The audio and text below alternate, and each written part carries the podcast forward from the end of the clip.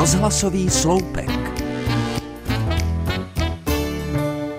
Nedávno v Česku otevřel svoji provozovnu další řetězec rychlého občerstvení.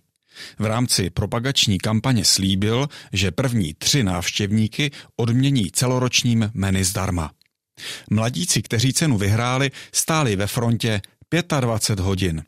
Ti z vás, kteří pamatují dobu, kdy se stály mnoha hodinové fronty třeba na barevnou televizi, jízdní kolo nebo na tropické ovoce či toaletní papír, si možná poklepou na hlavu.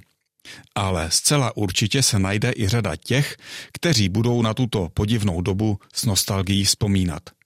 Přitom je zřetelný rozdíl, jestli stojíte frontu na jízdní kolo, abyste udělali radost svému dítěti, anebo když ji vystojíte jenom proto, že si chcete každý den zdarma plnit žaludek.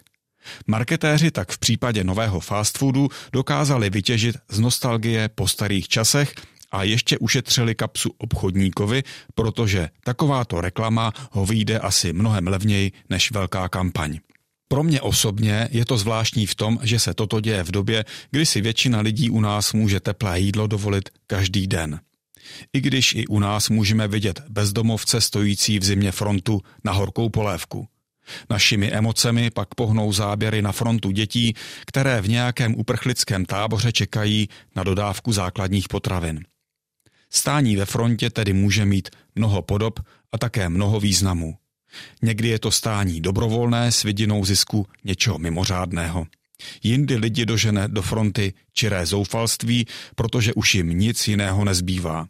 A tak si přeji, aby ti, kteří si dobrovolně vystojí frontu třeba na celoroční meny zdarma, věnovali část své výhry nějaké matce, samoživitelce nebo jinému potřebnému člověku.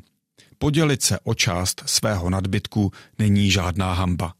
Naopak nás může těšit pocit z toho, že uděláme radost někomu jinému.